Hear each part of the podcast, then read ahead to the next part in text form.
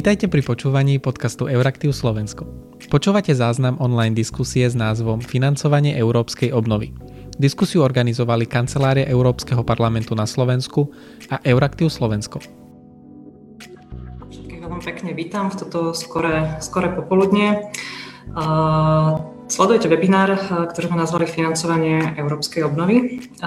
Je to webinár, ktorý organizuje Kancelária Európskeho parlamentu na Slovensku v spolupráci s portálom Euraktiv. Chceme dnes hovoriť predovšetkým o balíku finančných nástrojov, ktoré sú súčasťou toho, čo voláme vo všeobecnosti plán obnovy alebo nástrojov pre, pre budúce generácie. A teda primárne o tej časti, ktorá, eh, na, ktorá pôjde nad rámec eh, viacročného finančného rámca eh, na najbližších 7 rokov, teda toho štandardného európskeho rozpočtu. A, a budeme rozprávať o mnohých jeho aspektoch, ktoré, ktoré robia tento, tento finančný nástroj v doterajšej aj histórii EÚ bezprecedentným a to, akým spôsobom mm, ho ešte možno máme ambíciu alebo by sme mali ambíciu upravovať a, a modifikovať, lebo samozrejme vieme, že zatiaľ máme na stole, na stole na, prvotný návrh. Tento návrh bude musieť prejsť ako členskými štátmi, tak aj Európskym parlamentom. No a ja sa preto teším, že tu máme dnes v podstate kompletný triumvirát zástupcov hlavných, hlavných európskych inštitúcií, ktoré do toho majú čo povedať. A teda teraz ich, teraz ich predstavím. Teším sa, že v našom webinári dnes budú diskutovať poslanci Európskeho parlamentu. Máme ich tu hneď troch. Je tu s nami pán Ivan Štefanec za frakciu EPP. Dobrý deň. Dobrý deň, ďakujem za pozvanie. Je tu s nami aj e, poslanec Európskeho parlamentu Robert Hajšel za skupinu SND. Dobrý deň. Máme tu aj Michala Šimečku, a takisto europoslanca za Renew Europe. Dobrý deň. Ďakujem veľmi pekne za pozvanie. Pekný deň v mene povedzme Slovenska alebo teda členského štátu to bude dnes, dúfame, že veľmi skoro, pán štátny tajomník minister zahraničných vecí a európskych záležitostí, pán Martin Klus, ktorý mal ešte v, tejto chvíli, v týchto chvíľach ešte nejaké pracovné povinnosti a každú chvíľku by sa, by sa k nám mal, mal pripojiť. No a máme tu aj zastupkyňu Európskej komisie, konkrétne vedúcu týmu ekonomických analýz na zastúpení Európskej komisie na Slovensku, pani Liviu Vašakovú. Dobrý deň, vám. Dobrý deň, prajem. Na úvod by som ale rada dala ešte uh, slovo uh, na krátky úvod Dionizovi Hochelovi, uh, poverenému riaditeľovi kancelárie Európskeho parlamentu na Slovensku. Nech sa páči. Ďakujem, Zuzka. Ešte raz prajem príjemné popoludnie. Ďakujem veľmi pekne všetkým panelistom, ktorí prijali pozvanie na našu dnešnú dôležitú debatu. Ďakujem veľmi pekne mediálnemu portálu Euraktiv za spoluprípravu tohto podujatia. Dovolte mi v tejto chvíli za, zacitovať slova predseda Európskeho parlamentu Davida Sassoliho, ktorý pri príležitosti témy balíka finančných nástrojov zdôraznil spoločný postup všetkých európskych inštitúcií na rýchle dodanie, na rýchle schválenie návrhov voči občanom Európskej únie, ale zároveň pri zachovaní demokratickej zodpovednosti Európskeho parlamentu. Pán predseda parlamentu víta všetky návrhy komisie, ktoré sú dobrým štartovacím e, nástrojom na ďalšiu diskusiu. V každom prípade parlament e, prijíma tento návrh a nechce ísť pod úroveň, ktorú navrhla komisia. Toto je teda jedna z dôležitých tém, e, problematika finančnej obnovy, ktorá bude jednou z našich dvoch tém, ktorú budeme spolu s mediálnym portálom Euraktiv v priebehu týchto mesiacov debatovať, a tak, aby sme zvýraznili aj okrem iného parlamentnú dimenziu problému, problému problematiky balíka finančných nástrojov. Ešte raz srdečne ďakujem za, že ste prijali naše pozvanie a odozdávam slovo Suske. Ďakujem pekne Dinovi Hochlovi. E, a naozaj by sme chceli v priebehu tejto debaty v prvej časti e, možno najmä rozdiskutovať parametre toho balíka, najmä, najmä tie, ktoré sú možno z niektorého pohľadu alebo z pohľadu niektorých členských štátov kontroverzné. No a v druhom slade by sme sa asi mali rozprávať o tom, akým spôsobom uh, sme na tento balík a na tejto finančné nástroje uh, pripravení na Slovensku a čo to, čo to znamená dovnútra, dovnútra našej krajiny. Uh, je to téma veľmi aktuálna, len včera prebehol prebehlo stretnutie premiérov štvorky, kde to bola hlavná téma a budúci týždeň nás vlastne čaká prvý, alebo nie prvý, ale teda summit lídrov, ktorí tiež tu budú, budú diskutovať. Mm. Ja by som chcela začať možno v poradiť takom tom inštitucionálnom, keďže sa rozprávame v prvom rade v tejto chvíli o, o návrhu Európskej komisie. Chcela by som poprosiť Liviu Vašakovú na úvod. Nemusíme sa púšťať do detail, detailného vysvetľovania štruktúry tých nástrojov, to asi nie je úplne cieľom teraz. Ale e, pozrieme sa možno na, na jeden aspekt, ktorý uh, je momentálne akože jedným z hlavných predmetov debat. Možno to nie je naj, najdôležitejší aspekt toho, toho balíka, ale určite priťahuje pozornosť. A síce ten distribučný kľúč, podľa ktorého sa prostriedky z tohto balíka budú uh, prerozdeľovať medzi, medzi členské krajiny. Možno keby, keby si mohol povedať, aká, je, aká bola v rozmýšľaní Európskej komisie logika za tým distribučným, distribučným kľúčom, tak ako ho predstavila. Mm-hmm. Takže na úrovni Európskej komisie tak začali sme v podstate o, našim novým forecastom, ktorý bol predstavený na jar a to bol forecast, ktorý v podstate už zahrňal časť e, tých e, pandemických dopadov, a kde sme naozaj videli obrovský rozdiel v porovnaní s predchádzajúcim zimným forecastom. Tam bol rozdiel okolo 9 percentuálnych bodov na európskej úrovni. Robili sa rôzne analýzy, čo sa týka dopadov na jednotlivé členské štáty. Robili sa potom aj analýzy, že aká bude potreba financií na to, aby sme sa z tejto krízy vedeli dostať. Boli urobené také tri typy analýzy a zo všetkých vlastne týchto analýz vychádzalo, že hovoríme o sume, ktorá sa nachádza na úrovni asi biliónov. No a tieto vlastne aj prepočty potom vchádzali do určitého modelovania, keď sa navrhoval ten balíček obnovy, teda tých 750 miliard, akým spôsobom vlastne by sa tieto peniaze mohli dať do európskej ekonomiky, tak aby priniesli čo najväčší osob. Ten alokačný kľúč, čo bol čo bol navrhnutý, tak zahrania také tri uh, veľké kritéria a to je počet obyvateľov, potom uh, relatívne bohatstvo merané HDP na hlavu a potom miera nezamestnanosti za posledných uh, 5 rokov. Všetky vlastne tie modely, ktoré som spomínala, tak poukázali na to, že toto rozdelenie financií bude prinášať benefit pre celú Európsku úniu. Takže keď vlastne sme sa pozreli potom na tie výsledky, tak sme naozaj videli, že v prípade HDP naozaj vlastne všetky štáty z toho budú benefitovať, nielen tie, ktoré dostanú najväčšie zdroje. A zároveň to bude mať aj veľký a pozitívny vplyv na zadlženosť členských štátov v porovnaní s tzv. baseline scenárom. A tam vlastne ten dopad bude najväčší práve pre krajiny, ktoré sú najviac zadlžené a ktorým ako tá grantová zložka, ktorá bude veľkou súčasťou balíčka obnovy, tak veľmi pomôže.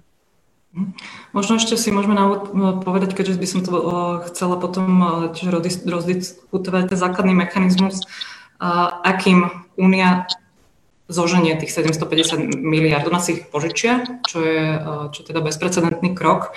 Ako je toto úplne v krátkosti, aby to ľudia pochopili, že ako ten, ten mechanizmus je nastavený? Mm-hmm.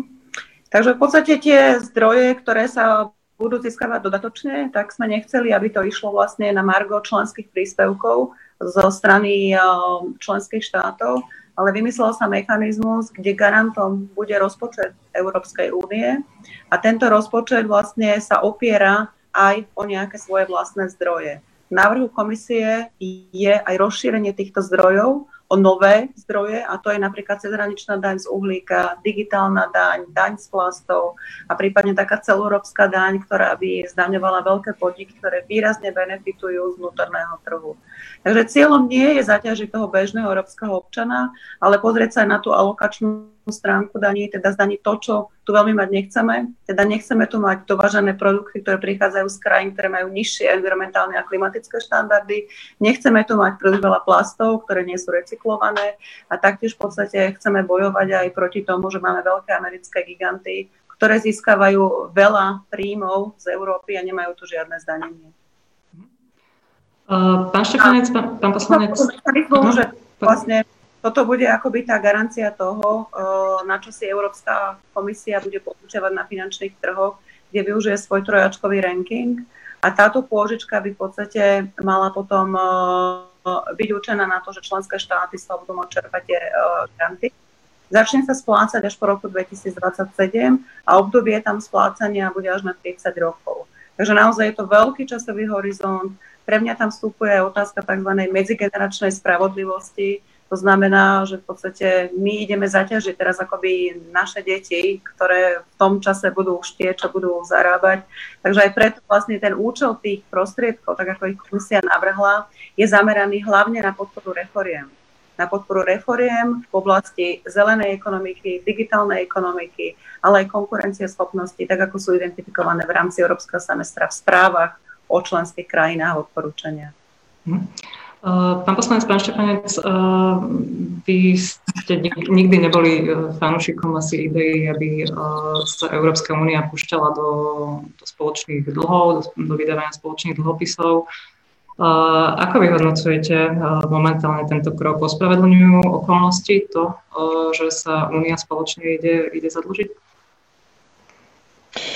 Máte pravdu, že nikdy som nepodporoval spoločné zadlžovanie a vždy som bojoval najmä proti spoločnému zdieľaniu tých starých dlhov a myslím, že ten výsledok je kompromisom medzi tým, čo navrhovali mnohé štáty a medzi, medzi juhom a severom najmä. Podarilo sa zabrániť spoločným koronabondom, ktoré by e, mali za cieľ zdieľanie starých dlhov. Tým, že budeme ručiť európskym rozpočtom, je to taký kompromis, ktorý ktorý je pre mňa akceptovateľný pre našu skupinu Európskej ľudovej strany kresťanských demokratov. Ďalší kompromis je v tom, že to nebudú len granty, ale že tam bude tretina z fondu obnovy e, poskytovaná vo forme pôžičiek. To je pre mňa zárukou efektívnejšieho využitia týchto peňazí.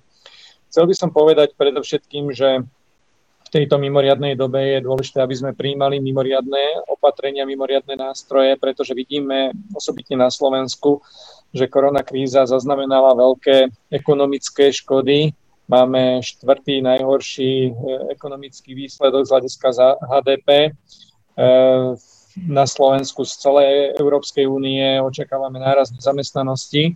Takže treba tú mimoriadnú situáciu riešiť mimoriadnými nástrojmi a prvom rade chcem zdôrazniť, že potrebujeme spoločné európske riešenie. Tu nepomôže nejaké slovenské riešenie, ale z tejto situácie sa môžeme dostať len spoločne v Európskej únii. E, druhý bod, ktorý chcem zdôrazniť pri týchto opatreniach je, že nemôžeme ísť ďalej spôsobom business as usual, musíme mať e, mimoriadný e, nástroj a v tom je fond obnovy naozaj mimoriadný. Pre Slovensko je ďalej výzvou, aby takisto to použitie riešila nie tak ako doteraz nástrojmi, ktoré sú k dispozícii, ale zabezpečila inštitucionálne zmenu, pretože vieme, že na Slovensku s čerpaním európskych peňazí máme dlhodobo problémy. No a do ešte dost... Áno. Môžem k tomu, ešte jedno... K tomu sa ešte dostaneme. Možno aj keby ste uh, zareagovali na to, ako vy vnímate ten distribučný, distribučný kľúč. Sú, sú, sú hlasy, ktoré hovoria, že keby si to malo aj Slovensko navrhnúť samo, samo tak by si to ne, nemohlo navrhnúť lepšie samo pre seba. Vidíte to tak? Áno, to je, to je pravda. Vnímam to tiež ako vždy všetko na európskej úrovni výsledok e, kompromisu, ale pre Slovensko ten výsledok je pozitívny a myslím si, že by sme nemali ísť do nejakých veľkých podstatných zmien, tak ako to navrhla Európska komisia, pretože ten výsledok je pre Slovensko pozitívny. Myslím, že to, na čo by sme sa mali sústrediť, je predovšetkým už teraz pripraviť dobré projekty, predovšetkým v oblasti digitalizácie zelených technológií a v oblasti reforiem. No a najmä, a to bola tá tretia vec, čo som chcel zdôrazniť, pripraviť si už teraz e, splátkový kalendár, pretože ono to vyzerá veľmi pekne, že budeme mať zhruba 8 miliard na najbližšie 4 roky, ale dobrý hospodár nerozmýšľa len ako čo najefektívnejšie použiť peniaze, ale aj ako zabezpečiť ich splácanie. Takže uh, už teraz by sme mali nastaviť re, reformy a mechanizmy tak, aby sme boli schopní tieto peniaze splatiť.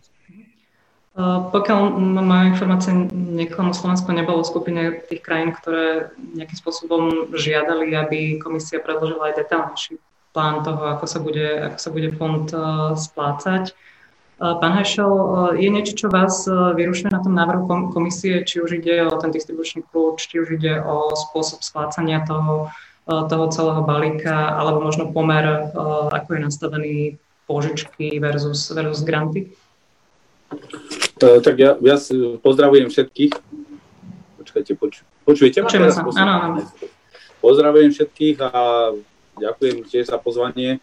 Ja si myslím, že ako to naozaj býva v Európskej únii a je tento návrh, ktorý dala Európska komisia, je už akýmsi kompromisom a myslím si tiež, že by nebolo veľmi dobre, hlavne v tejto situácii urgentnej, keď treba naozaj čím skôr a efektívne riešiť tieto hlavne hotovostné problémy veľkých firiem a celých sektorov ekonomiky, aby sme sa snažili nejako kreatívne eh, meniť eh, prospech eh, nejakých politických cieľov alebo geografických zoskupení a podobne. Čiže je to nejaký výsledok kompromisu, s ktorým keby niekto bol veľmi spokojný, asi by nebol dobrý ten kompromis. Nie som úplne až taký nadšený, že, že by Slovensk, pre Slovensko, že samé Slovensko by asi lepšie nevedelo nakresliť ten distribučný kľúč, lebo ja, keď tak pozerám tie čísla, tak samozrejme najviac sú favorizované Taliansko a Španielsko, a keď si zoberieme ten prepad ekonomiky do terajší, nevieme, aký bude ďalší, uh, tak vlastne to Slovensko je na približnej úrovni ako aj Taliansko, aj Španielsko a ako viete, Taliansko a Španielsko dostanú v podstate polovicu uh, z toho EU ďalšej generácie programu, čiže toho core, toho jadra celého fondu obnovy a zvýšenia odolnosti ekonomiky. No a pokiaľ je teda ja by som povedal, že ja som hlavne bojoval aj v rámci našej frakcie, lebo hlavne kolegovia zo Španielska, Talianska, viete, lebo aj u nás v parlamente sa o tom dosť bavíme, e, nástojil na tom, e, ako keby e, ten, ten, ten, ten rozsah postihu zdravotnej časti tej krízy bol tiež dosť dôležitý. On je akože strašný a je to tragédia pre tieto krajiny, ale nemôže to naozaj zohľadniť do veľkej miery tento distribučný kľúč, lebo to ide o obnovu ekonomiky a, a zvýšenie odolnosti ekonomiky. Takže je dobré, že komisia naozaj aj sklamala možno e, niektorých kolegov, nie možno, ale isto, aj, aj, aj, aj sa proti tomu vyjadrovali. Ja si myslím, že hlavným kritérium naozaj musí byť miera prepadu ekonomiky a musí to byť očistené zhruba o ten prepad, ktorý by aj tak nastal v niektorých sektoroch kvôli tomu, že vieme, že už takým plázivým spôsobom sa k nám stiahovala e, istá ekonomická kríza, napríklad v automotíve a v ďalších sektoroch ekonomiky alebo, alebo v oceliarskom priemysle a podobne. Čiže aby sme boli aj spravodliví. No a pokiaľ ide o tie ďalšie, to sú klasické kritéria, ktoré sa berú do úvahy, ako je veľkosť krajín, teda počet obyvateľov, celkové HDP alebo miera zadlženosti. Ale, je, ale aj tak vyznieva trošku divné, že opäť tie peniaze, najviac tých peniazí dostanú štáty, ktoré sú v podstate majú najväčší dlh. Keď sa zoberieme Španielsko, Taliansko, tak patria medzi e, najšpičkovejšie z hľadiska e, štátneho dlhu k HDP, hej o oboch prípadoch je to predpokladám nad 100%, v Taliansku 130 a viac.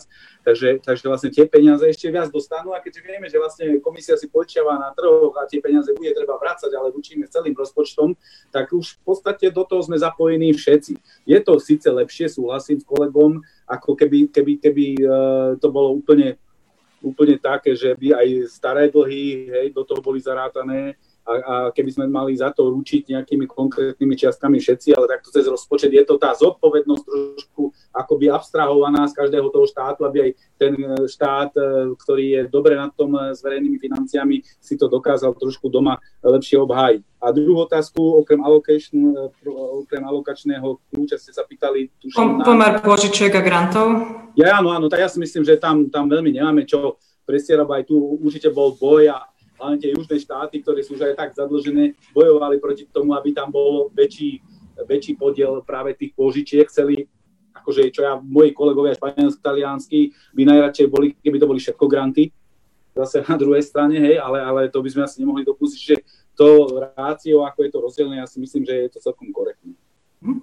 Ďakujem pekne. V tejto chvíli už máme s nami pána štátneho tajomníka, ministerstva zahraničných vecí a európskych záležitostí, eh, Martina Klusa. Eh, ja by som to aj hneď chcela využiť, lebo rozprávame sa o tom, do akej miery Slovensko eh, je spokojné alebo nie je spokojné s distribučným kľúčom, tak ako je definovaný v návrhu Európskej komisie. Je to o to zaujímavšia otázka, lebo včera boli ste tých diskusí súčasťou, sa stretli premiéry V4, ktorí o tomto, o tomto rozprávali a pán premiér Igor Matovič povedal, že hoci Slovensk, Slovensku distribučný kľúč e, veľmi vyhovuje, predsa len reflektuje na to, že naši partneri vo štvorke, špeciálne napríklad Česká republika, ale Maďarsko, nie sú úplne spokojné s tým, ako je nastavený.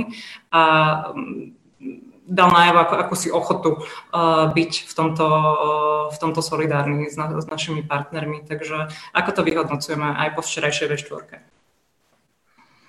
Príjemný dobrý deň, prajem a ďakujem pekne uh, za slovo aj za pozvanie. Ospravedlňujem sa, že som trošičku meškal a uh, Invedia zrez rovno k vašej otázke. Uh, no, realita je takáto, ja to môžem ukázať, ak to teda vidíte.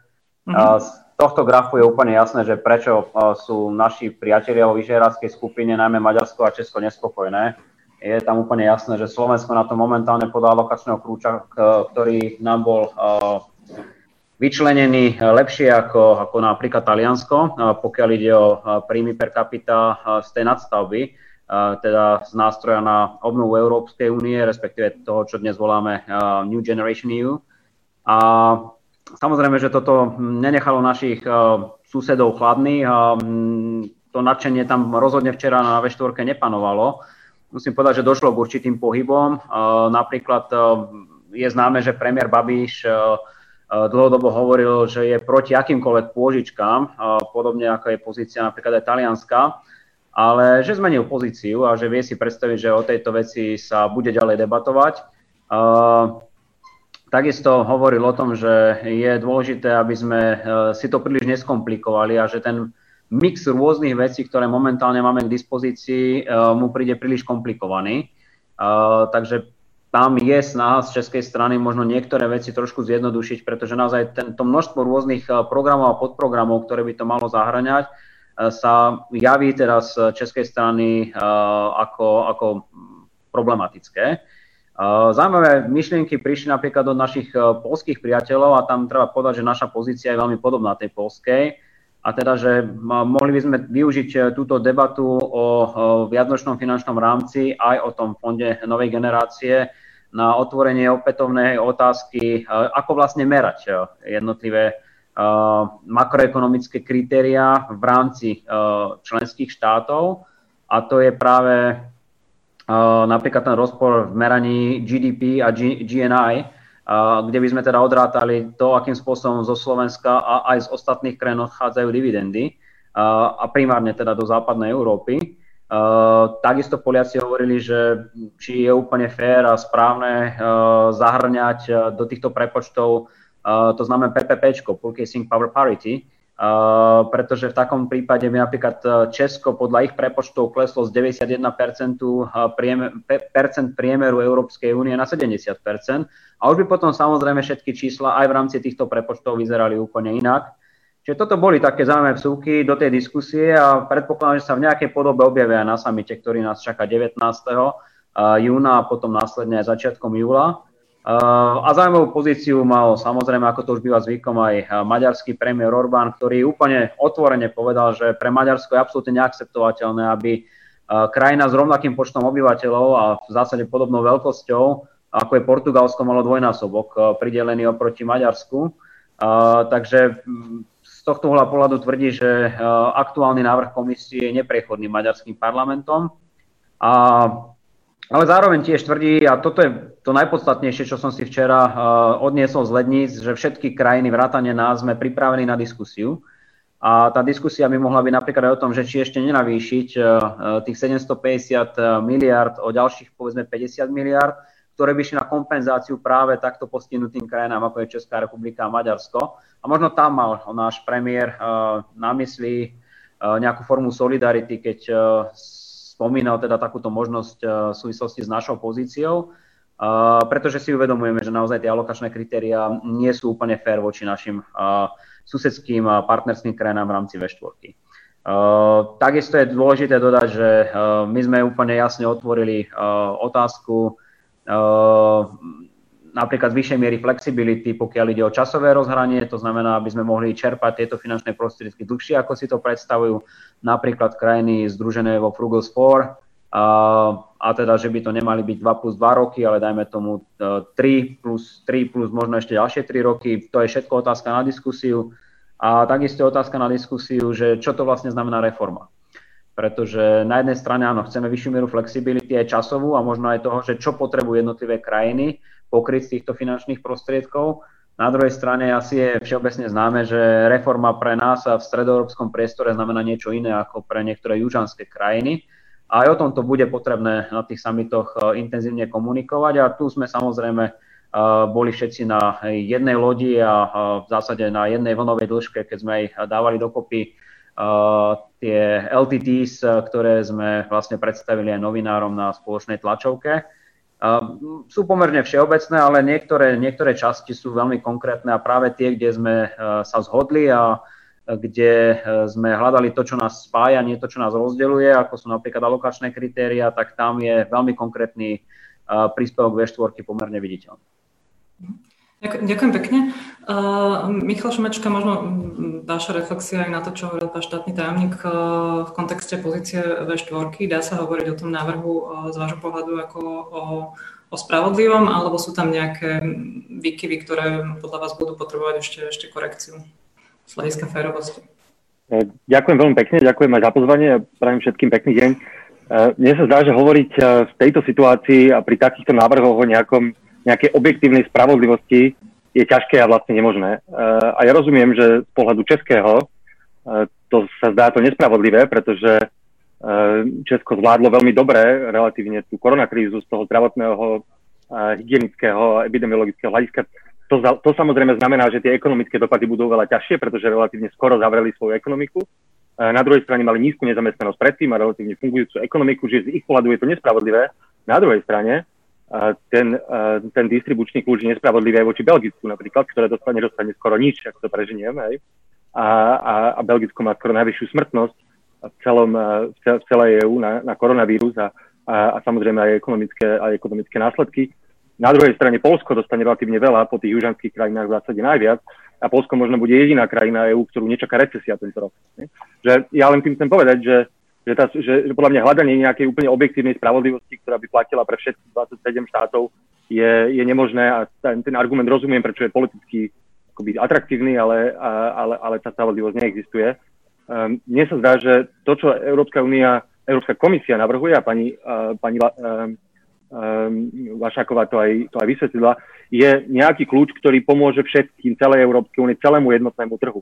A že samozrejme nám sa zdá, že je zvláštne, že polovicu má, má z, tých, z tých nových peňazí má e, Taliansko a Španielsko, ale zase treba si uvedomiť, že v tom jednotnom trhu my potrebujeme, aby sa z tej krízy dostalo aj Španielsko a Taliansko, inak ani Slovensko sa z nej nedostane, keď, nebudú, keď nebude celý ten vnútorný trh e, nejakým spôsobom nastavený na, na, na reštát ekonomiky. Čiže to treba tiež vidieť, že to není iba každý, čo každý e, ten konkrétny štát dostane a ako sa z toho sám e, dostane, ale že musíme všetci. V tomto zmysle aj vzhľadom na to, že Slovensko z toho alokačného kľúča vychádza veľmi dobre a vzhľadom aj na programové vyhlásenie vlády a teda deklaráciu troch najvyšších ústavných činiteľov o tom, že musíme a chceme aj hľadať iných partnerov než V4, tak sú aj iné krajiny, ktoré, spomenul som napríklad to Belgicko, ktoré, pre ktoré je to nespravodlivé. Nezdá sa mi, že my by sme mali, ak to poviem natvrdo, mali byť tí, ktorí teraz budeme kryť Orbánovi chrbát. Aby som to úplne zjednodušil. Ďakujem pekne. Možno ešte úplne krátko, črtajú sa nejaké mm, zásadné požiadavky v Európskom parlamente voči tomu návrhu komisie? Úplne krátko. Tie požiadavky sú, sú dlhodobé, sú jasné, sú verejne komunikované, sú to požiadavky aj mojej frakcie, ale nie len. Uh, jedna sa týka tých tzv. vlastných zdrojov, čo je, čo je dlhodobo uh, teda cieľom parlamentu. Je to aj súčasťou tých plánov Európskej komisie v rámci tohto balíčku uh, a tým, tam myslím, že bolo jasne povedané, že parlament neschváli MFF a teda ten New Generation Europe, Next Generation Europe, ak tam nebudú návrhy jasné na vlastné zdroje. A tým druhým, to sa týka aj mojej frakcie špeciálne, je kondicionalita vo vzťahu k právnemu štátu.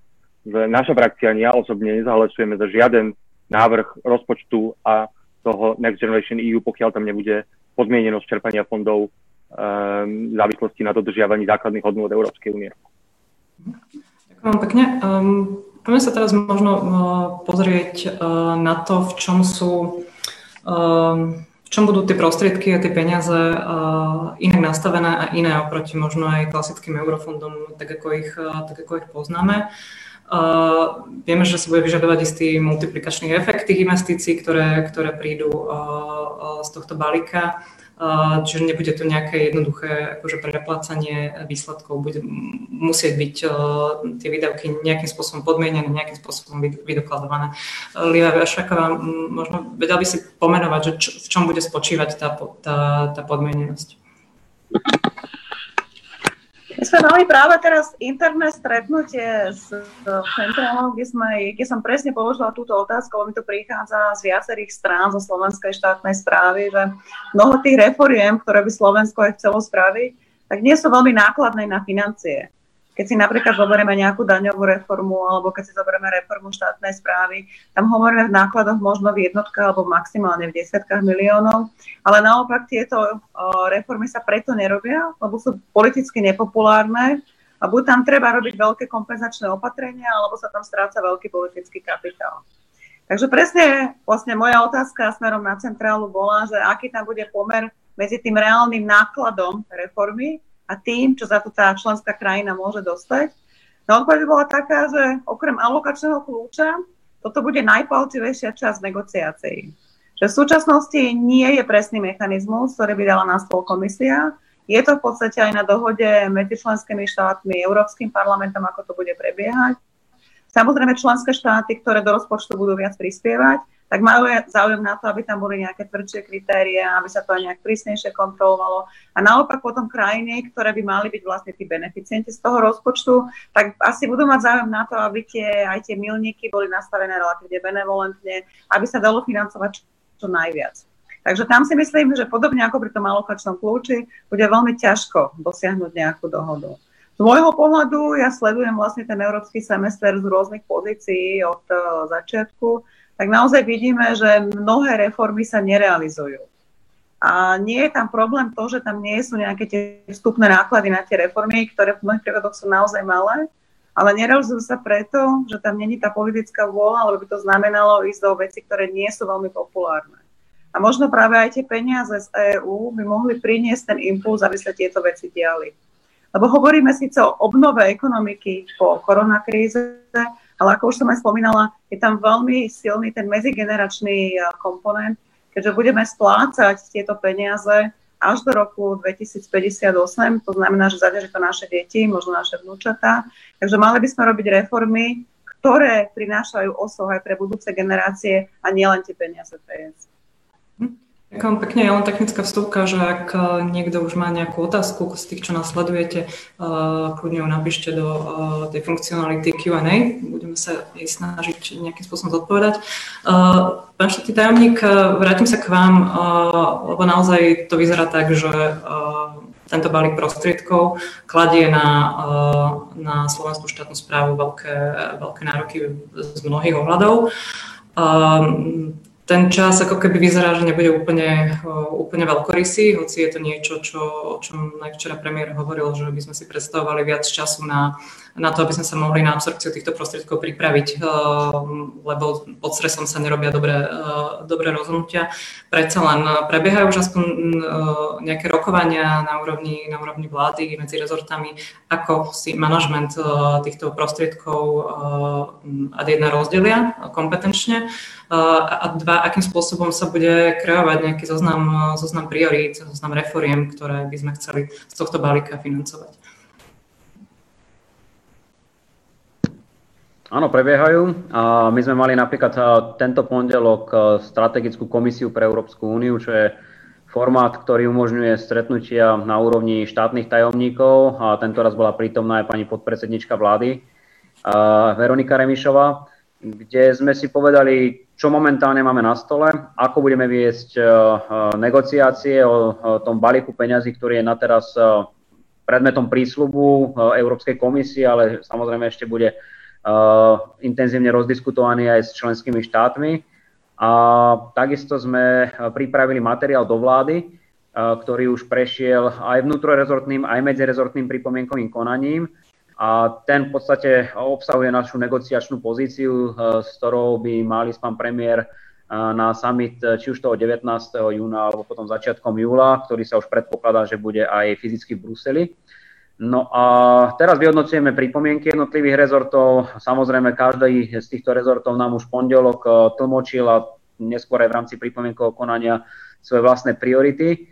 A e, predpokladám, že 17. to je budúci týždeň v stredu, by e, mal tento materiál prejsť vládou a pravdepodobne ešte aj 17. v pobednejších hodinách by mal prejsť výborom pre európske záležitosti, kde vystúpi pán premiér kam sa ho teda chystám sprevádzať a verím tomu, že dostaneme mandát na rokovania v tom duchu, aby sme maximum z tých prostriedkov, ktoré momentálne boli pre Slovenskú republiku vyčlenené, aj reálne získali.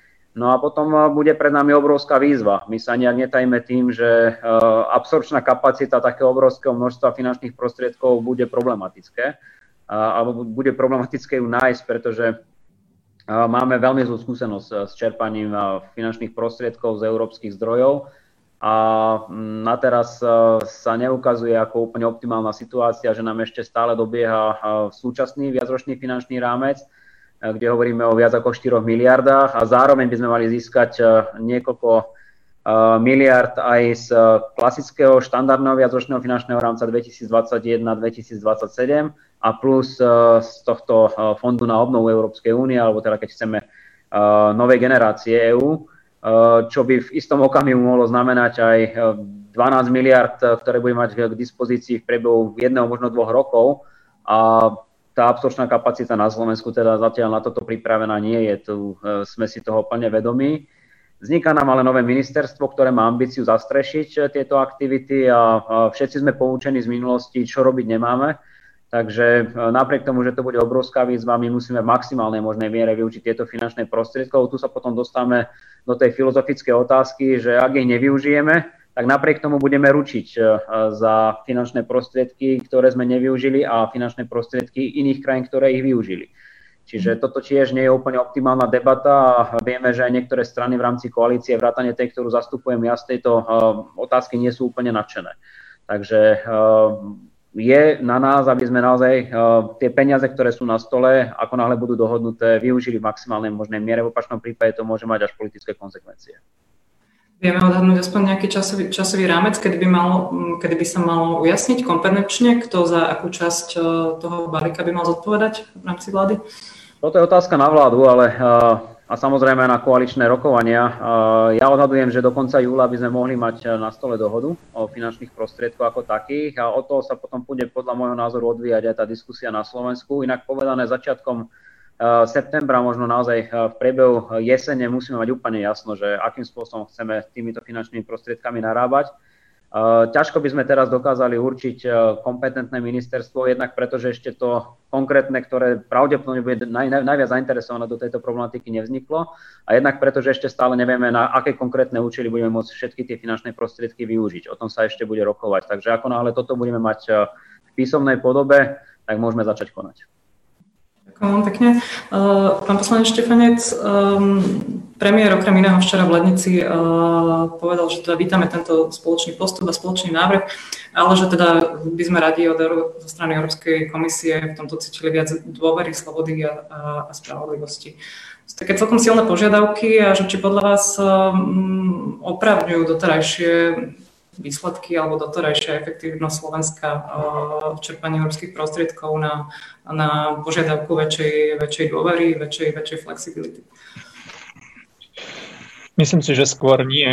A chcem zdôrazniť, že ten, kto poskytuje peniaze, tak ten má e, právo si podmienky a minimálne e, nastrieť nejaký rámec odporúčaní, na čo by mali byť využité. Preto to odporúčanie zo strany Európskej inštitúcií je určite na mieste, zo strany komisie aj parlamentu, ktorý chceme, aby kontroloval tento balík peňazí. A t- som presvedčený, že tie odporúčania by mali ísť predovšetkým vzhľadom na dlhodobú udržateľnosť e, verejných financií na Slovensku aj v ďalších členských krajinách pretože je dôležité naozaj nielen ako to minieme, ale aj ako to budeme splácať. Čiže udržateľnosť verejných financií e, z ekonomického pohľadu je kľúčová. Pre Slovensko to znamená e, v otázke reforiem, reformu daní, odvodov, reformu verejnej správy, penzínu reformu, do ktorej sa urobili mnohé opatrenia na sklonku minulej vlády, ktoré zhoršujú udržateľnosť verejných financí. Takže e, toto bude kľúčové. A z hľadiska potom podnikateľského prostredia, samozrejme z hľadiska mikroekonomiky sú, to, sú tu mnohé tiež potrebné opatrenia, ktoré treba riešiť e, pre podnikateľov, pre všetkým menších a stredných, z hľadiska administratívy, z hľadiska rámca pre celkové podnikanie, zakladanie firiem a z hľadiska ich e, možností pre všetkým pre elektronické služby štátu. Takže tá ten digitálny rozmer, to odporúčanie investovať do digitalizácie na Slovensku veľmi užitočné.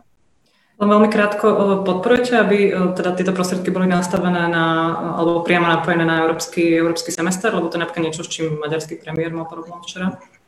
Áno, podporujem to, pretože si myslím, že pokiaľ by to tak nebolo, tak by hrozilo, že by nám verejné financie v jednotlivých krajinách mohli uletieť. Takže vieme, že momentálne máme pak stability a rast tu dočasne uvoľnený, ale som za jasné pravidlá a som aj za vymáhateľnosť týchto pravidiel v krátkom časovom horizonte.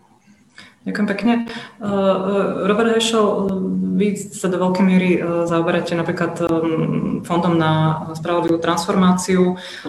Do akej, alebo teda ako zatiaľ vyhodnocujete napojenie týchto nových finančných nástrojov na tie také všeobjímajúce mm, ciele Novej Európskej komisie, či už ide o prechodu na zelenú ekonomiku, digitalizáciu. Uh, je to prepojenie podľa vás funkčné? Zatiaľ teda, pokiaľ, pokiaľ vieme hodnotiť. Uh, tak a ďakujem. Ak by som sa mohol aj vrátiť e, k tomu vlastne, uh-huh. ja si myslím, že my akože nemáme čo veľmi tu vymýšľať, že na čo tie peniaze budeme míňať, lebo je to veľmi presne dané a v podstate každý s tým v princípe súhlasí. Hej a ide o digitálnu zelenú transformáciu, ide o udržateľnosť všetkých tých reforiem, ktoré musíme urobiť, jednak aj z hľadiska finančno-ekonomického, aby boli ozaj verejné financie udržateľné, ale aj z hľadiska všetkých tých zmien, ktoré eh, nás čakajú v prechode na eh, by som povedal, bezuhlíkovú, alebo teda eh, hlavne na uhlíkovú neutralitu do roku 2050 a takisto aj v konkurencii iných štátov a iných veľkých, eh, by som povedal, veľmocí, keď sa musíme v Európskej únii a poťažmo vo všetkých štátoch aj snažiť o digitalizáciu. A tu nás vlastne čakajú obrovské úlohy v priemyselnej politike na Slovensku, ktoré tradičnou priemyselnou krajinou a nie je veľmi dobré, alebo by som mal optimisticky nastavenú. Máme automobilový priemysel, ktorý bude čeliť obrovskej kríze, ale eh, tento fond obnovy práve a zvýšenia odolnosti, nezabúdajme vždy dodať, by mal byť zameraný na to, že bude naozaj e, použitý na opatrenia, ktoré sú z týchto všetkých hľadisk udržateľné a ktoré zvýšia našu schopnosť e, odpovedať a správne odpovedať a efektívne a rýchlo odpovedať na krízy tohto typu. A, a, a to je to, na čo by sme sa mali zamerať. A je inak paradoxné, keď my teraz tradične vždy bojujeme aj, aj so s ďalšími susedmi, aby sme dostali čo najviac peňazí, aby ten alokačný kľúč bol pre nás čo najpriaznivejší.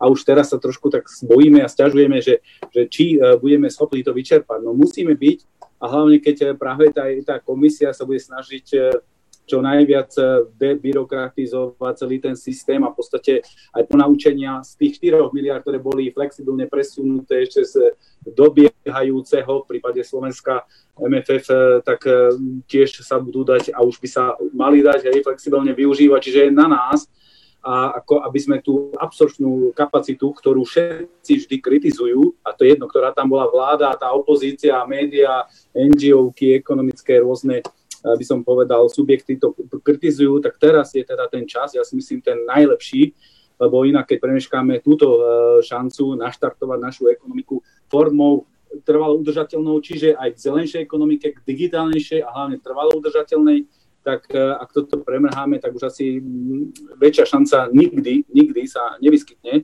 A preto by sme sa mali naozaj zodpovedne správať a mali by sme jednak byť aj rýchli, aj by sme sa mali snažiť o nejaký konsenzus širší politický, lebo ak to má byť trvalo udržateľné, tak to nemôže ísť len do, do, do konca tohto volebného obdobia, ale aj, aj ďalej za rámec dvoch, troch, štyroch aj, um, volebných období, aj, aj by som povedal na európskej úrovni.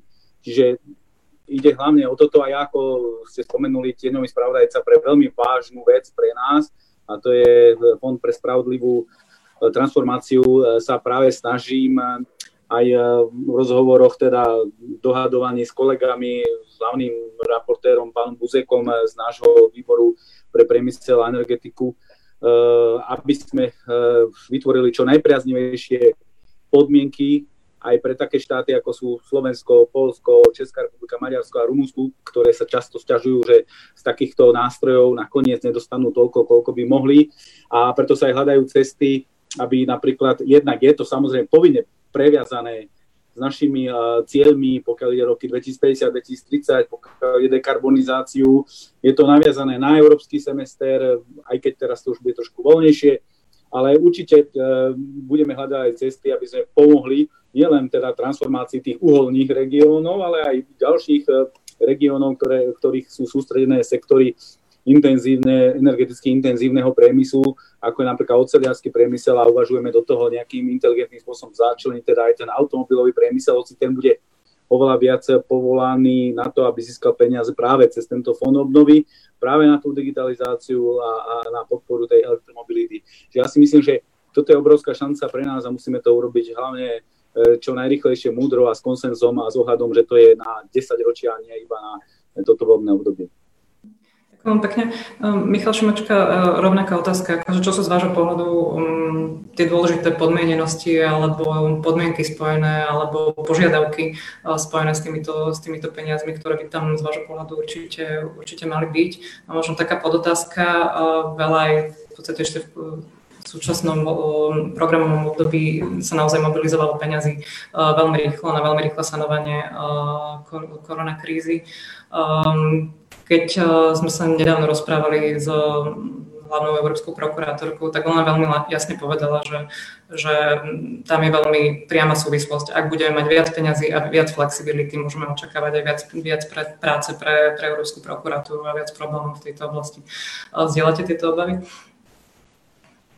Ehm, ďakujem veľmi pekne. Tak samozrejme, ehm, takýto obrovský eh, nárast prostriedkov by skokový, eh, ktoré treba minúť veľmi rýchlo, tak uh, už aj bez toho, aby sme si čo, aj v tých najlepšie spravovaných krajinách vytvorili nejaký priestor pre neefektivitu, korupciu a ešte obzvlášť krajinách, ktoré, uh, ktoré s týmto majú dlhodobo problém a Slovensku bohužiaľ patrí medzi ne. Takže pochopiteľne tam, keby som bol teraz v koži teda, európskej prokurátorky, tak tiež okamžite žiadam viacej zdrojov na svoju prácu, viac, viac prokurátorov, um, ve, ve, väčší, väčší opis, tak samozrejme, že tam to riziko je.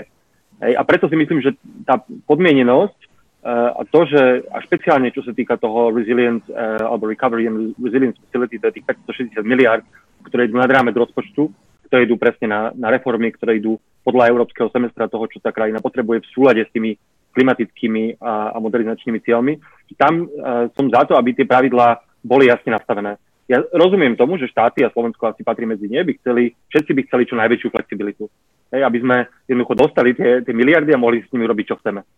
Uh, a je to úplne pochopiteľné. Na druhej strane, ale treba si uvedomiť uh, pozíciu krajín ako napríklad Nemecko, alebo pozíciu krajín, ktoré najviac prispievajú do toho rozpočtu, ktoré pochopiteľne a špeciálne tie štyri šetrné najviac tlačia na to, aby tie peniaze jednoducho boli kontrolované, podmienované.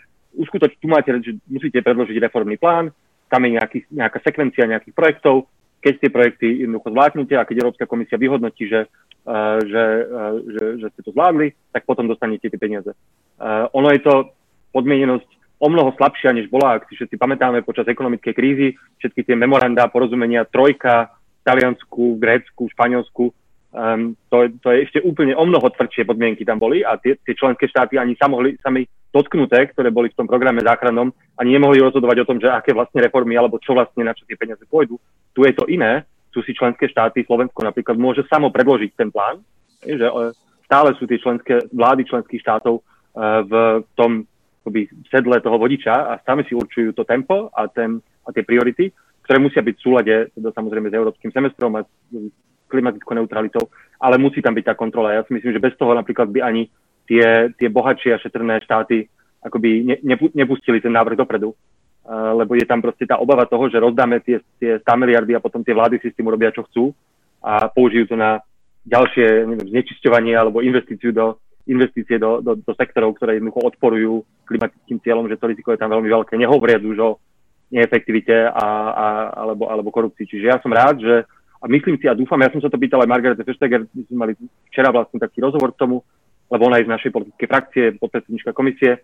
A, a presne som sa aj pýtal na to, že ako sa zabezpečí, že jednak, že tie štáty nebudú peniaze míňať iba ako chcú, a jednak, že ako v prípade štátov, kde tá absorpčná kapacita nie je až taká dobrá, že ako komisia zabezpečí jednoducho, aby tie štáty vôbec mali tú, tú schopnosť to minúť, tak oni, komisia slubuje, že na rozdiel od tých predchádzajúcich rokov že naozaj ten technická podpora zo strany komisie pri aj príprave tých plánov a exekúcii tých projektov bude o mnoho väčšia, aj sú na to vyčlenené o mnoho väčšie peniaze, aby aj teda európske inštitúcie vedeli pomôcť tej, do tej ktorej členskej vláde jednoducho to, to zorganizovať efektívne. Tak ja dúfam, že aj Slovensku túto technickú pomoc využije. Na záver by som chcel povedať, že um, keď sa teraz je, je úplne legitímne mať debatu o tom, ktoré ministerstvo na Slovensku to má mať na starosti, ako sa majú koordinovať, ja by som možno iba aj apeloval na, um, aj na predstaviteľov vlády, aby, a myslím, že sa uvedomujú akoby vážnosť toho momentu a, a že naozaj taký historický význam toho, čo nás čaká, vládom na objem tých peňazí, že možno by stalo za úvahu aj nejaké neštandardné riešenie typu nejaká permanentná rada, nechcem povedať krízová, lebo to už nie je kríza, ale aj nejaký naozaj výnimočný inštitút koordinácie, keďže ide o výnimočné, výnimočnú situáciu. Ďakujem pekne. Ak niekto chce reagovať, tak rada dám, rada dám priestor. Livia Vašaková vidím, že chce, potom um, Ivan Štefan. Livia, nech sa páči.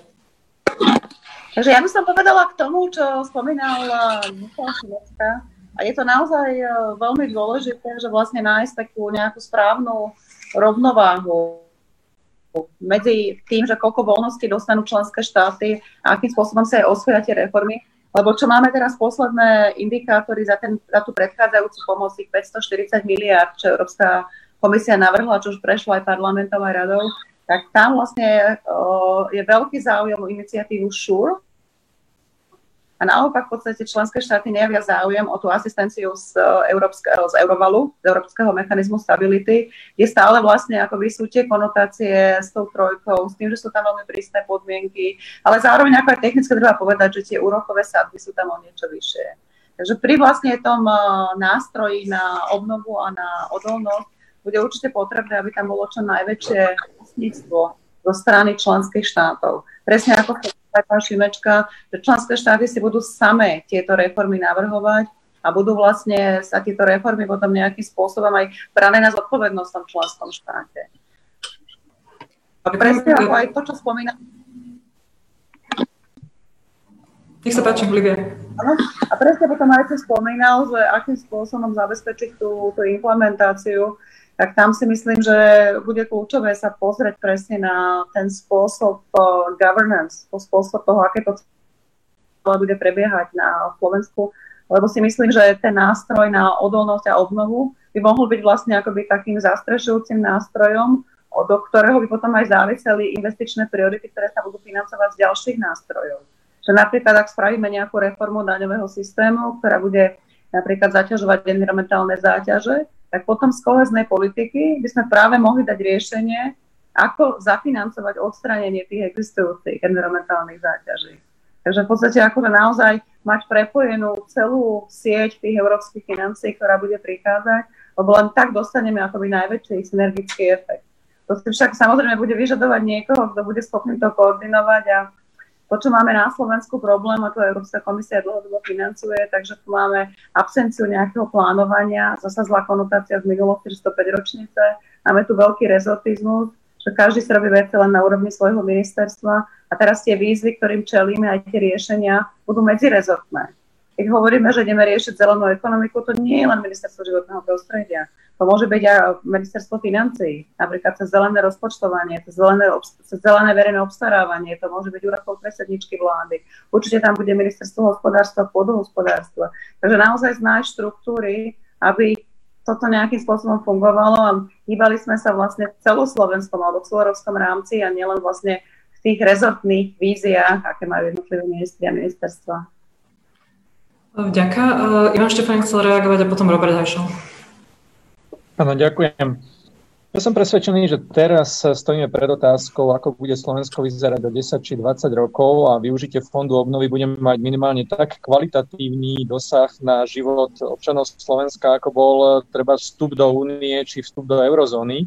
A určite už teraz vieme, že to bude presahovať obdobie jednej vlády Takže e, myslím si, že by bolo naozaj vhodné v mimoriadnej situácii prijať e, mimoriadne inštitúty, ktoré tu doteraz neboli, ktoré budú zahrňovať aj širšiu občianskú spoločnosť. Napríklad pri vstupe do únie či do eurozóny sa, e, sa vtiahla občianská spoločnosť formou konventu A toto by mohol byť len jeden z nástrojov, ale pre všetkým to, čo už bolo povedané, tak veľmi s tým súhlasím, že dôležitá je tá kontrola, aby tie prostriedky neboli na, aby nevyšli na zmar, čo na Slovensku vieme, že doteraz európskych peňazí veľmi hrozilo. Preto si myslím, že kvalitatívne treba zmeniť nastavenie čerpania eurofondov aj s inštitútmi, ktoré tu doteraz neboli. Nebal by som sa toho. A ešte jednu krátku poznámku. My hovoríme využití eh, fondu obnovy na digitalizáciu zelené technológie či reformy, čo je určite správne, ale netreba zabúdať na jednu oblasť, ktorá je pre Slovensko veľmi, veľmi dôležitá, to je oblasť vzdelávania, pretože z dlhodobého hľadiska reforma vzdelávacieho systému tiež by mala byť prioritou. Ďakujem. Ďakujem pekne. Robert Dajšo. Eh, ja by som len eh, chcel reagovať na pár momentov. V prvom rade ja si myslím, že vytvárať nejaké nové orgány, ktoré by rozhodovali, je trocha cestné od demokracie. Vláda má jasný mandát a zodpovednosť a, ani sa potom nebude musieť vyhovárať, že prečo si nesplnila domáce úlohy. Akože môžu byť nejaké poradné orgány, ale tie aj sú. Máme rôzne rady, hej, a, ktoré sú ako poradné orgány pre vládu. To je jedna vec. Na druhej strane treba samozrejme, ako som už povedal, zohľadniť ten vývoj e, na ďalších 10 až 40 rokov a orientovať sa tým, ako by sme chceli vyzerať v roku 2030-2050, keď budeme musieť splniť to, k čomu sme sa už prakticky zaviazali a k čomu sa zavezujeme stále ďalším krokom a príjmaním ďalších e, legislatívnych aktov na úrovni Európskej únie. Čiže ide hlavne o tú zelenú transformáciu. A digitálnu transformáciu musíme urobiť tak, či tak, chceme, hovorím, e, držať krok s ďalším e, vyspelým svetom. No a pokiaľ ide o kohéziu, nezabúdajme, že hovorím, je pravda, že predchádzajúca vláda nevyčerpala, ale v čase koronakrízy to bol dar pre túto novú vládu, lebo mohla vlastne flexibilne na základe nových opatrení Európskej komisie eh, presunúť tieto peniaze na eh, akútne riešenie akútnych problémov súvisiacich eh, s problematickými, by som povedal, situáciami konkrétnych podnikov, konkrétnych sektoroch a podobne. Čiže toto je, ja si myslím, ešte akože dar z nebies pre novú vládu a pokiaľ ide o poéziu ďalej, aj tu chcem povedať, že samozrejme e, občas hrozí, že zo strany tých e, čistých placov alebo tých takých trošku skúpých e, členských štátov, akože tí, vždy, keď sa vytvorí nejaký, alebo sa vytvára nejaký nový fond a nová obnova, tak majú tendenciu, hej, aby, aby sa ich príspevok do rozpočtu nemohol zvyšovať, hovoriť o, presunoch a povinných presunoch aj z koheznej politiky práve na tie fondy tu my sa musíme, ako ja si myslím všetci, ako sme politického tohto spektra a hlavne z týchto krajín, e, krajín priateľov kohézie postaviť proti tomu a proste oddeliť kohéziu a ja sa to aj snažím aj v rámci rokovania o tomto fonde pre spravodlivú transformáciu, ktorý, ako viete, je veľmi dôležitou súčasťou e, fondu obnovy a odolnosti. A e, ide a darí sa nám to a sme aj radi, že komisia nielen navýšila rozpočet na tento fond zo 7,5 miliardy na 40 miliard, ale dokonca, že uvažuje, že na naše naliehanie pristúpi aj na to, aby nebolo povinným e, vytvárať transfery z kohezie nielen na tých 30 miliard, ktoré pôjdu z fondu obnovy, ale ani na tých 10 e, miliard, ktoré pôjdu z viacročného finančného rámca. To si myslím, že by bolo obrovská vec pre nás. A super vec je aj tá, že sa nám darí, aby sme mohli v podstate zaradiť, keďže došlo k zvýšeniu v prípade Slovenska tej, tej teoretickej alokácie z nejakých 160 E, miliónov na takmer jednu miliardu, že sa nám naskytá možnosť a komisia s tým bude súhlasiť pravdepodobne e, vytvoriť e, nové regióny k tým, ktoré v podstate už boli popísané aj v európskom semestri. A ako tie dobre známe u nás Horná Nitra a Východ a mohli by sme sa tam v podstate sa snažiť a bolo by na čase, aby, aby, aby aj na úrovni slovenskej vlády sa o tom uvažovalo, aby sme vedeli tieto peniaze čo najlepšie využiť a jednak, aby nedošlo k nejakej nejakej, nejakej, nejakej žarlivosti hej, a závidenia si medzi jednotlivými regiónmi, ktoré nedostanú peniaze a ktoré by dostávali z koézie a dostávali menej, aby boli povinné transfery z koézie napríklad na tento fond. Čiže asi zatiaľ toľko. Ďakujem. Ďakujem. Eh, ja by som možno ešte chcela eh, sa vrátiť k jednej téme, už ste to viacerí spomenuli, aj Livia to spomenul, aj pán štátny tajomník, a síce to je téma eh, nových vlastných zdrojov únie, kde komisia hovorí, že bude pravdepodobne predkladať no, no, no, nové typy zdrojov. O niektorých sa hovorí samozrejme dlhšie. Sú to najmä štyri. Jeden je teda na báze ETS, to znamená obchodovanie s emisnými povolenkami.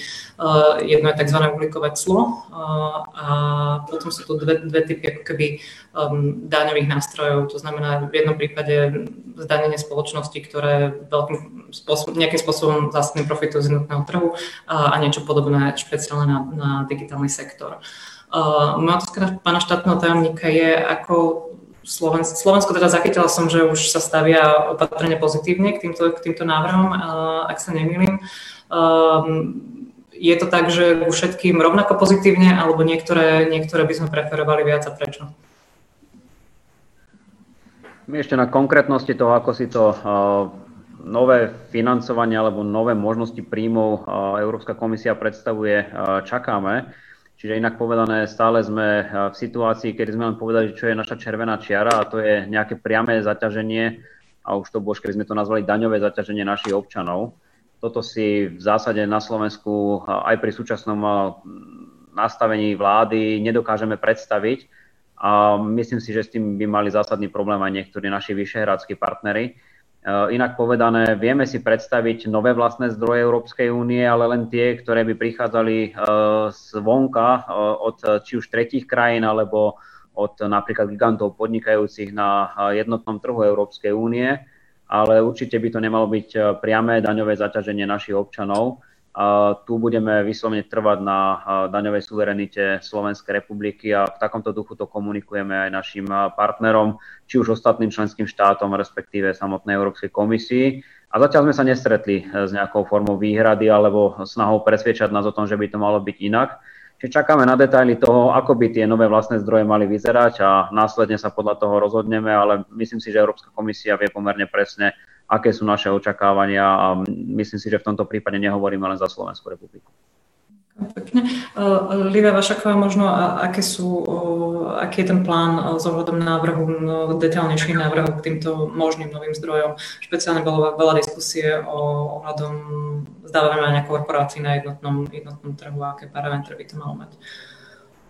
Čo sa týka daní, tak vlastne stále platí to, že každý štát má právo veta. Hlasuje sa teda jednomyselne a to je niečo, čo veľmi predlžuje aj, by som povedala, že tak komplikuje určitým spôsobom eh, rokovania v Rade ministrov, lebo každá krajina si je vedomá tejto svojej veľmi silnej pozície a častokrát to potom aj využíva na získavanie možno niečoho iného v inej oblasti. Takže začala by sa možno tým, že komisia aj navrhla prechod na hlasovanie kvalifikovanou väčšinou v otázke daní. Toto sme navrhli ešte v roku 2019 a je to podľa mňa ako veľmi dôležitý návrh, ak má dojsť k nejakej dohode na, otázke či už vlastných zdrojov, alebo aj v otázke daní, ktoré sme navrhovali predtým, napríklad smernica o energetickom zdaňovaní, bola 10 rokov niekde medzi Európskym parlamentom a radou a napriek tomu sa vlastne nepodarilo dosiahnuť zatočný pokrok, aby sa dala schváliť. Takže toto to si myslím, že bude kľúčové, že za, pri, za súčasného nastavenia je veľmi, by sa povedala, obťažné dosiahnuť zhodu na takýchto nástrojoch. Európska komisia samozrejme ako má tieto návrhy nejakým spôsobom rozpracované, ale zatiaľ neboli predložené a tiež čaká vlastne aj na to, že ako sa vyvinie tá debata v členských štátoch. Mhm, ďakujem pekne. Možno pani poslanci, pán Štefanec, k vlastným zdrojom? Áno, Myslím si, že je jednoznačné, že pri takomto rozsahu peňazí eh, nie je možné pokryť eh, ich a splatiť len z, treba z narastu príspevkov členských krajín, takže Eh, jednoznačne treba realizovať vlastné zdroje únie.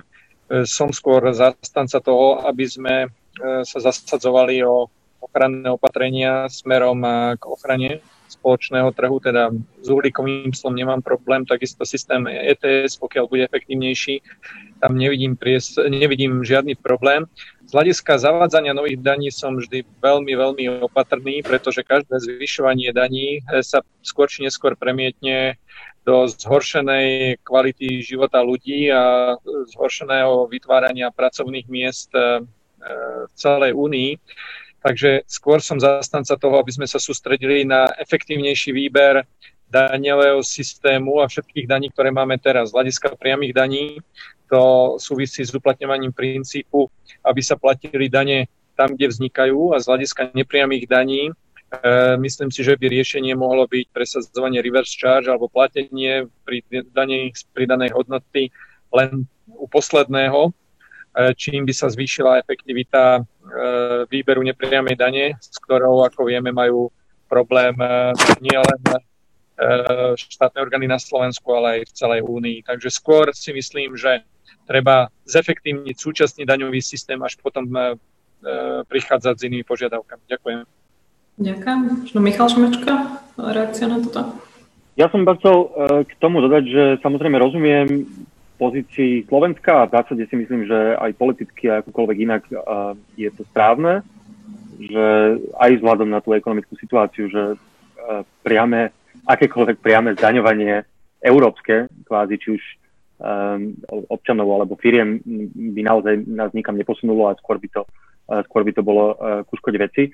Ale tie návrhy na vlastné zdroje, presne ako, ako už aj bolo povedané, obsahujú do veľkej miery skôr, um, aj keď sa bavíme o daniach, tak clo je tiež formou dane do istej miery, tak aj to uhlíkové, to, to uhlíkové clo sa skôr týka tretích strán. Mne sa zdá, že uh, akokoľvek to je politicky, všetky tieto otázky sú politicky asi tie najnáročnejšie, tak poznáme všetci ságu daní z finančnej transakcie, ktorá, uh, čo, bol, čo bol projekt akoby skupiny členských štátov, zaseklo sa to, však tu už skoro 7-8 rokov sa to rieši a vlastne aj tak stále to nikde není. Myslím si, že ten, to, to zdaňovanie špeciálne veľkých technologických firiem, ktoré majú obrovské obraty a zisky na jednotnom trhu a naozaj sa vyhýbajú plateniu daní, tak to sa mi zdá politicky aj nejak, nejakého pohľadu spravodlivosti um, sociálnej a ekonomickej uh, tá cesta, kde by sme mohli nájsť zhodu. A, a to sa samozrejme netýka len Google a Facebooku, ale, ale pochopiteľne aj. Samozrejme, že bude odpor štátov ako Írsko, alebo, alebo možno Luxembursko, alebo štátov, ktoré, um, ktoré, ktoré s, tým, s tými nízkymi daňami takto operujú. Ale myslím si, že to by, a to je Európsky parlament, podľa mňa tam bude veľký tlak na to, uh, aby sa táto tzv. technologická daň pre uh, v rámci jednotného trhu ako zdroj pre Európsku úniu, že tam, tam sa mi zdá to cesta. Um, poslednú vec, ktorú chcem povedať, je, že treba si aj uvedomiť, že aj keď tieto nové zdroje by prešli, teda našli zhodu v parlamente, v rade, tak ono aj tak pôjde o menšinu z hľadiska, alebo menšinový podiel uh, tých, tých príjmov, či už na uh, MFF, alebo na ten Next Generation EU, že naozaj to sa bavíme o pár percentách. Uh, skutočne na, naozaj veľká časť, drvivá časť tých príjmov pôjde buď teda z národných príspevkov, ako doteraz, alebo z tých požičiek na finančných trhoch.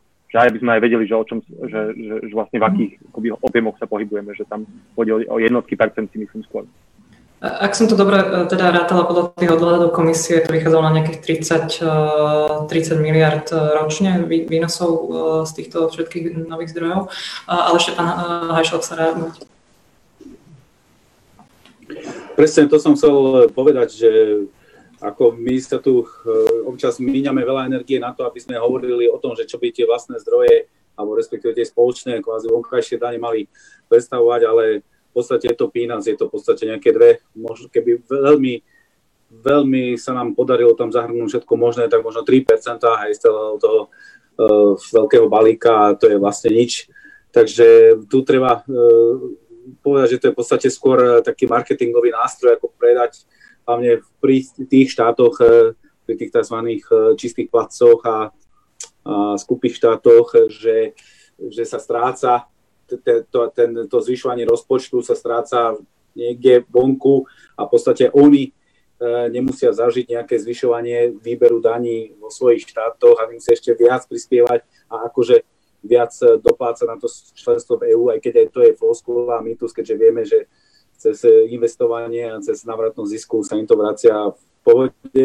Ja by som tu chcel len povedať, že ja si myslím a súhlasím s tým aj mojou frakciou do veľkej miery, že musíme naozaj ísť hlavne po veľkých podnikoch a veľkých digitálnych ozaj gigantoch, lebo ukazuje sa aj na tejto kríze, oni zbohatli a vôbec po všetkých veľkých spoločnostiach, lebo aj tie zbohatli.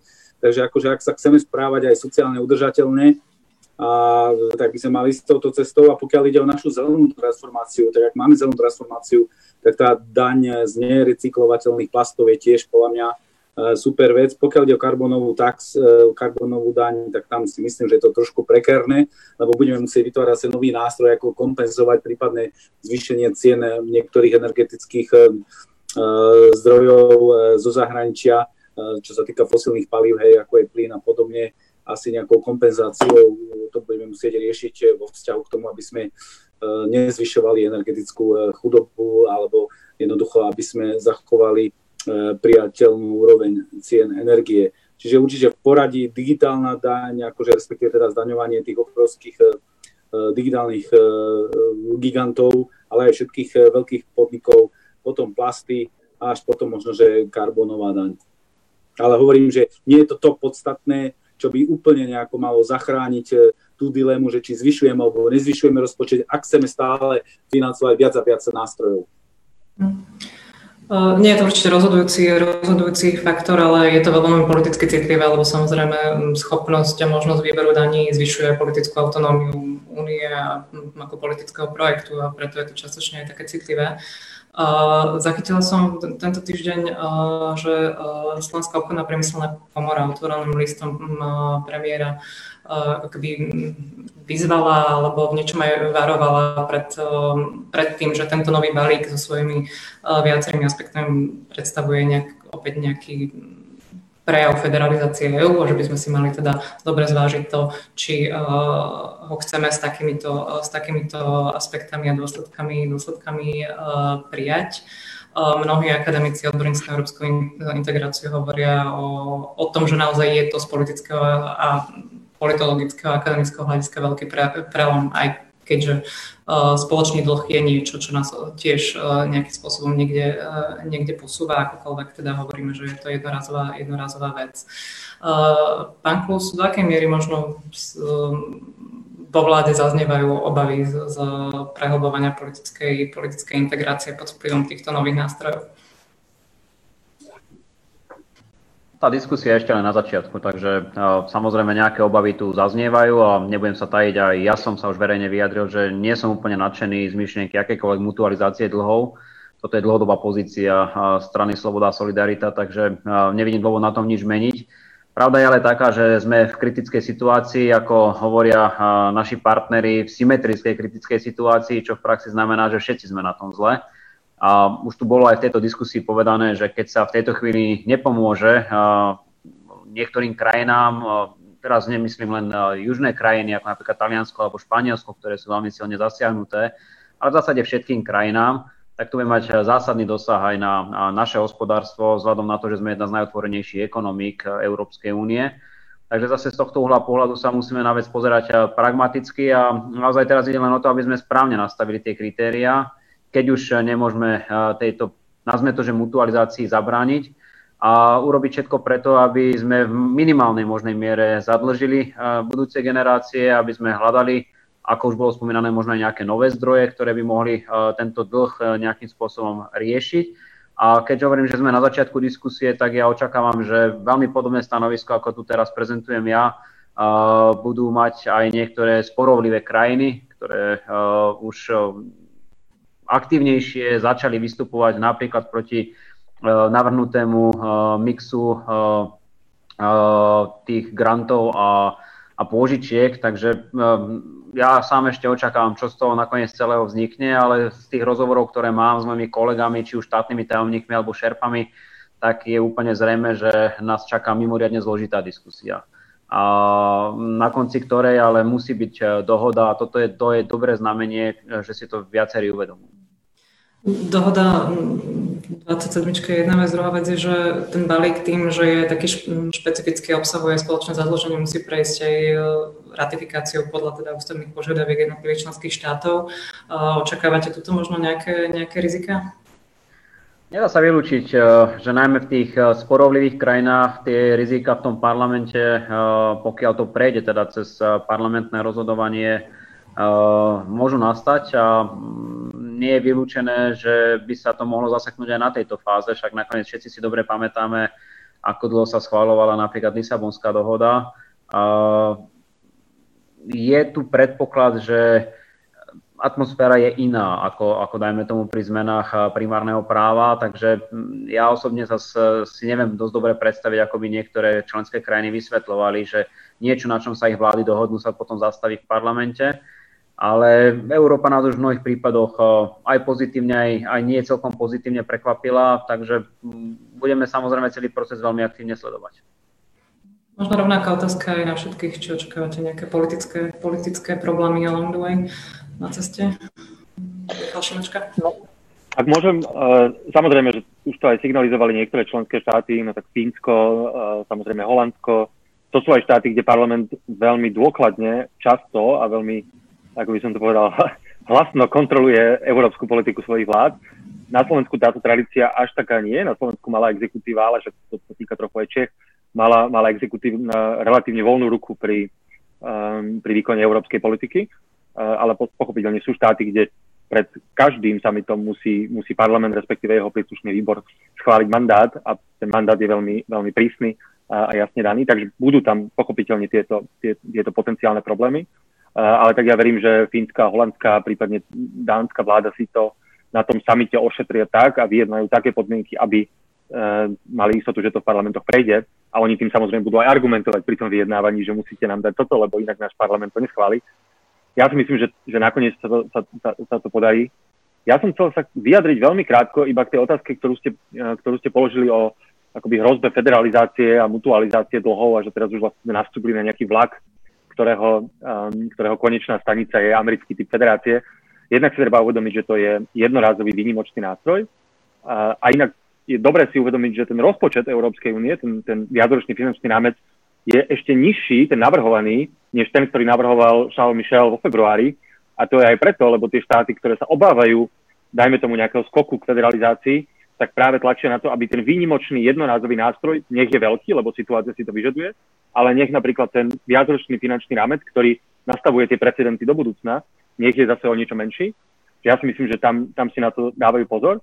No ale predovšetkým, a to je akoby ten makropolitický, tak, tak dokonca historický pohľad, je, že teraz nás čaká nesmierne ťažká, tvrdá recesia v Európskej únii v horizonte 7%, možno viac. Teraz to ešte nemá, není tak cítiť, pretože, um, pretože je štátna pomoc, veľa štátov teraz vie výdaje nasmerovať na pomoc ekonomiky a občanom, že to nám o chvíľu dôjde, to je niečo také ako pilulky proti bolesti, v tejto chvíli si vieme dať, ale, ale tá rána tam je a v istej chvíli koncom roka sa to ukáže drasticky.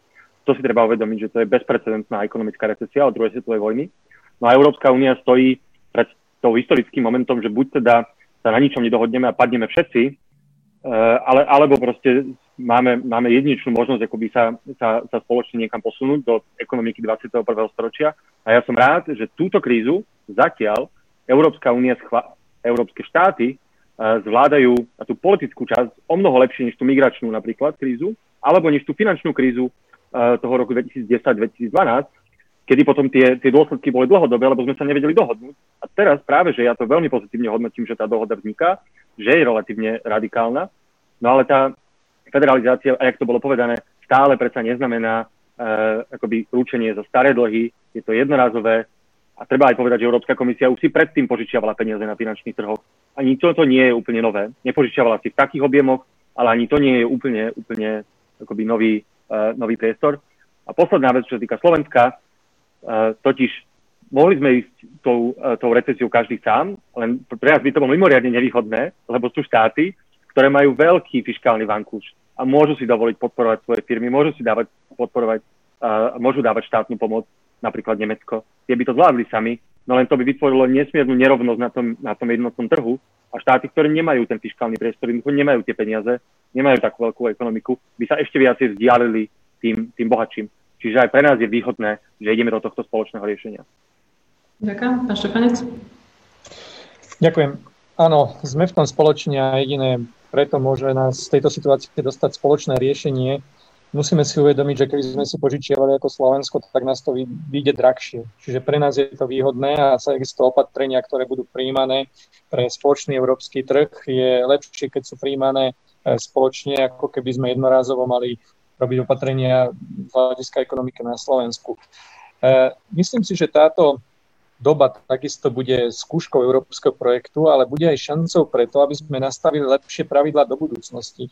Ja by som sa vôbec ne, nebal tej pokračujúcej integrácii vo e, fiskálnej úrovni, pokiaľ budú správne nastavené pravidlá. A keď to využijeme na lepšie nastavenie pravidel, napríklad spomínaný fakt stability a rastu, no tak môžeme dosiahnuť ešte lepšiu efektívnosť. Vieme, že do, v minulosti to bolo nastavené len politicky, pak stability a rastu bol viac než stokrát porušený a de facto nič sa nestalo, lebo v konečnom dôsledku mali politici konečné slovo, či sa bude platiť pokuta alebo nie. Pokiaľ to zmeníme a abstrahujeme od politických vplyvov, nastavíme to ekonomicky, nastavíme automatické sankcie, nastavíme jasné dodržiavanie pravidel, na čo určite budú tlaky aj v súčasnosti pri e, obavách zo splácania týchto dlhov v tých šetrnejších krajinách, tak môžeme z toho dostať e, pekný, efektívny mechanizmus, ktorý nám pomôže všetkým aj do budúcnosti. Ďakujem. Robert Vašek, reagovať? Tak uh, viaceré momenty sa vyskytli, neviem, čo vám konkrétne e, komentovať, ale určite, keď si sa pýtala Zuzka ohľadom e, v prípadných prekážok pri schvaľovaní, tak e, ja si myslím, že oveľa vyššia hrozba je na úrovni dohadovania celého balíku, na úrovni vlád. Myslím si, že už naozaj žiadna vláda, ani holandská, ani dánska, ani teda ďalšia vláda rôznych týchto uh, frugal skupiny štátov si nedovolí aby celý balík zablokovala, aby tú ťarchu zodpovednosti za to, že toto krachlo by bolo na nej.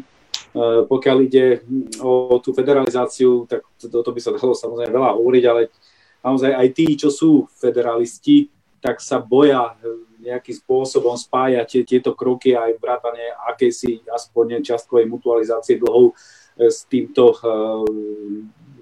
federalizačným úsilím, lebo vieme, že by sa to mohlo stretnúť s veľkou rezistenciou niekde a vlastne na to by možno aj, aj potom mohla padnúť celá tá dohoda. Tak si myslím, že každý s tým narába opatrne a skôr sa toto bude riešiť v rámci konferencie o budúcnosti Európy, ktorú, ako viete, štartujeme na jeseň tohto roku a budú to vlastne dva ako keby oddelené e, vlaky, ktoré idú do toho istého síce potom cieľa a Určite to bude vzájomne závisieť, alebo by sa to riešiť separátne.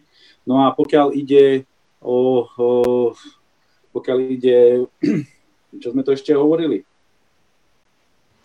To zatiaľ, myslím, úplne, úplne stačí. Ja by som možno to posledné, uh, posledných pár minút uh, diskusie venovala uh, rada aj tomu, možno aj nadviažem, že mm, Robert Hajšen spomenul konferenciu o budúcnosti Európy, či, či sa dá povedať, aké konkrétne očakávania od tohto Slovenská republika má, že či uh, má nejaké teda konkrétne, čo by malo byť výsledkom to, tohto procesu, ktorý sa teda aj pod vplyvom korona, korona uh, krízy uh, posúva, neprestalo to byť až takou prioritou. Ale čo ma možno zaujíma aj viac, e, ako ten tajomník, e, nová vláda, aj nové vedenie rezortu malo od začiatku komunikuje veľmi jasnú novú ambíciu ako keby posilniť um, ownership pre nedostatok slovenského slova európskych tém na, na ostatných ministerstvách. Uh, akým spôsobom máte pocit, že sa, to, že sa to zatiaľ darí, lebo špeciálne pre našu dnešnú tému um, plán obnovy to bude, to bude ešte kľúčovejšie možno ako sme si ako sme si v februári, februári mysleli. Ďakujem, toto je veľmi dobrá otázka. My samozrejme od samého začiatku aj vzhľadom na to, čo máme napísané v programu vyhlásení vlády, sa pokúšame komunikovať s jednotlivými rezortami, že sú to oni, ktoré vo veľkej miere nosia alebo sú nositeľmi, majú ten ownership, to osvojenie si európskych tém vo vlastných rukách Eh, čiže pokúšame sa v tomto smere aj v rámci tej strategickej komisie pre Európsku úniu eh, komunikovať veľmi aktívne s jednotlivými rezortami, informovať ich eh, aj proaktívne o tom, ako prebiehajú jednotlivé diskusie. Ja musím povedať, že minimálne s ministerstvom financí sme aj v niekoľko, niekoľkokrát do týždňa v takom intenzívnom kontakte, že hm, si oba rezorty uvedomujú, aká, aká dôležitá je táto téma. A očakávame teda, že aj ďalšia Ďal, ďalší rezort, ktorý sa do toho zapojí bude budúce ministerstvo. Takže to osvojenie si tu je. Musím povedať, že nie všetci ministri sú priamo zaangažovaní do týchto, týchto diskusí a možno, že by to chcelo ešte aj intenzívnejšiu komunikáciu na úrovni samotnej vlády a úrovni samotných ministrov ale keď tu máme určených štátnych tajomníkov, ktorí sa tejto problematike venujú, tak ja verím tomu, že potom aj ten tok vo vnútri ministerstiev pokiaľ ide o informácie o európskych témach, bude ďaleko aktivnejší a naše ministerstva si uvedomia, akú dôležitú rolu zohrávajú vlastne pri formovaní slovenskej pozície v celej záležitosti. Ďakujem. Michal Šumečka. Ďakujem veľmi pekne a možno iba krátko k tejto téme. A mne sa veľmi páčilo, že v programovom vyhlásení vlády bol dôraz na koordináciu európskej politiky na najvyššej politickej úrovni. A to sme ešte nevedeli, že budeme musieť riešiť 8 miliardový balík v horizonte 3-4 rokov a že to bude naozaj tá bezprecedentná, možno historická príležitosť na modernizáciu krajiny. Ja som zastával ten názor aj teraz a aj teraz ho poviem, že európska agenda a obzvlášť teraz v čase, keď budeme musieť čerpať ten, ten plán obnovy, je premiérska téma. Tomu by, samozrejme, že na ministerstvách si to musia osvojiť, samozrejme, že musia sa koordinovať ministerstvo zahraničia a všetky rezorty a nový úrad vicepremiérky, ale to musí byť z môjho pohľadu premiérska téma, ktorú, ktorú, za ktorú nesie zodpovednosť premiér. Vieme aj teda z posledných rokov, že veľa tej agendy sa presúva pod, pod premiérov aj v iných členských štátoch, lebo ťažisko rozhodovania sa presúva na Európsku radu medzi premiérov. Ja by som teda doporučoval, aj, aj by som, aj pred voľbami sme to hovorili za PS spolu, že jednoducho posilniť rolu premiéra, úradu vlády uh, v koordinácii európskej agendy a nikdy to nebolo dôležitejšie ako teraz, keď európska agenda sa vlastne prelína tým najväčším modernizačným projektom, uh, ktorý, na, na ktorý máme šancu dosiahnuť v tých najbližších rokoch. Takže ja by som na to apeloval. Pán Štefanec? Ja som rád, že vláda má v európskych témach jasno, držím jej palce a budem sa snažiť byť čo najviac napomocný. Myslím si, že teraz sú pred vládou predovšetkým dve hlavné úlohy ako čo najlepšie, najefektívnejšie, najužitočnejšie využiť e, veľké peniaze, ktoré prídu. A tá druhá je, ako nastaviť mechanizmus na slovenskej úrovni, aby tieto peniaze padli nám na užitok. Ďakujem. Ďakujem pekne. E, chce ešte Livia Vašaková alebo Robert záver reagovať? Nie. Ani Robert Hajšel neregistrujem, tak e, s týmto by sme to asi, asi ukončili. Veľa, veľa tém, ktoré by sme mohli ako ďalej diskutovať ale uh, teda náš čas sa, sa na, naplnil. Budeme všetci uh, sledovať v Euraktive určite, akým spôsobom sa vláda bude vysporiadavať s touto úlohou, ktorá nie je úplne nie je žiad, zo žiadneho pohľadu a jednoduchá, akým spôsobom uh, bude formulovať svoje, svoje priority a svoje predstavy. Verím, že to bude aj téma ešte mnohých, uh, mnohých ďalších uh, podujatí, aj sektorovo špecifických, určite aj u nás, takže budem rada, ak sa pri nejakom sa stretneme. Ďakujem vám pekne aj kancelárii Európskeho parlamentu a všetkým, nás, všetkým, ktorí si nás sledovali. Ďakujem. Pekný deň ešte všetkým. Ďakujem, Ďakujem pekný víkend prajem. Ďakujem za pozvanie. Dovidenia. Dovidenia. Ďalšie naše podcasty nájdete na stránke www.euraktiv.sk lomka podcasty, v dennom newsletteri nášho portálu alebo si ich môžete vypočuť vo vašich podcastových aplikáciách. Ak sa vám náš podcast páčil, zdieľajte ho s priateľmi a nezabudnite nás ohodnotiť.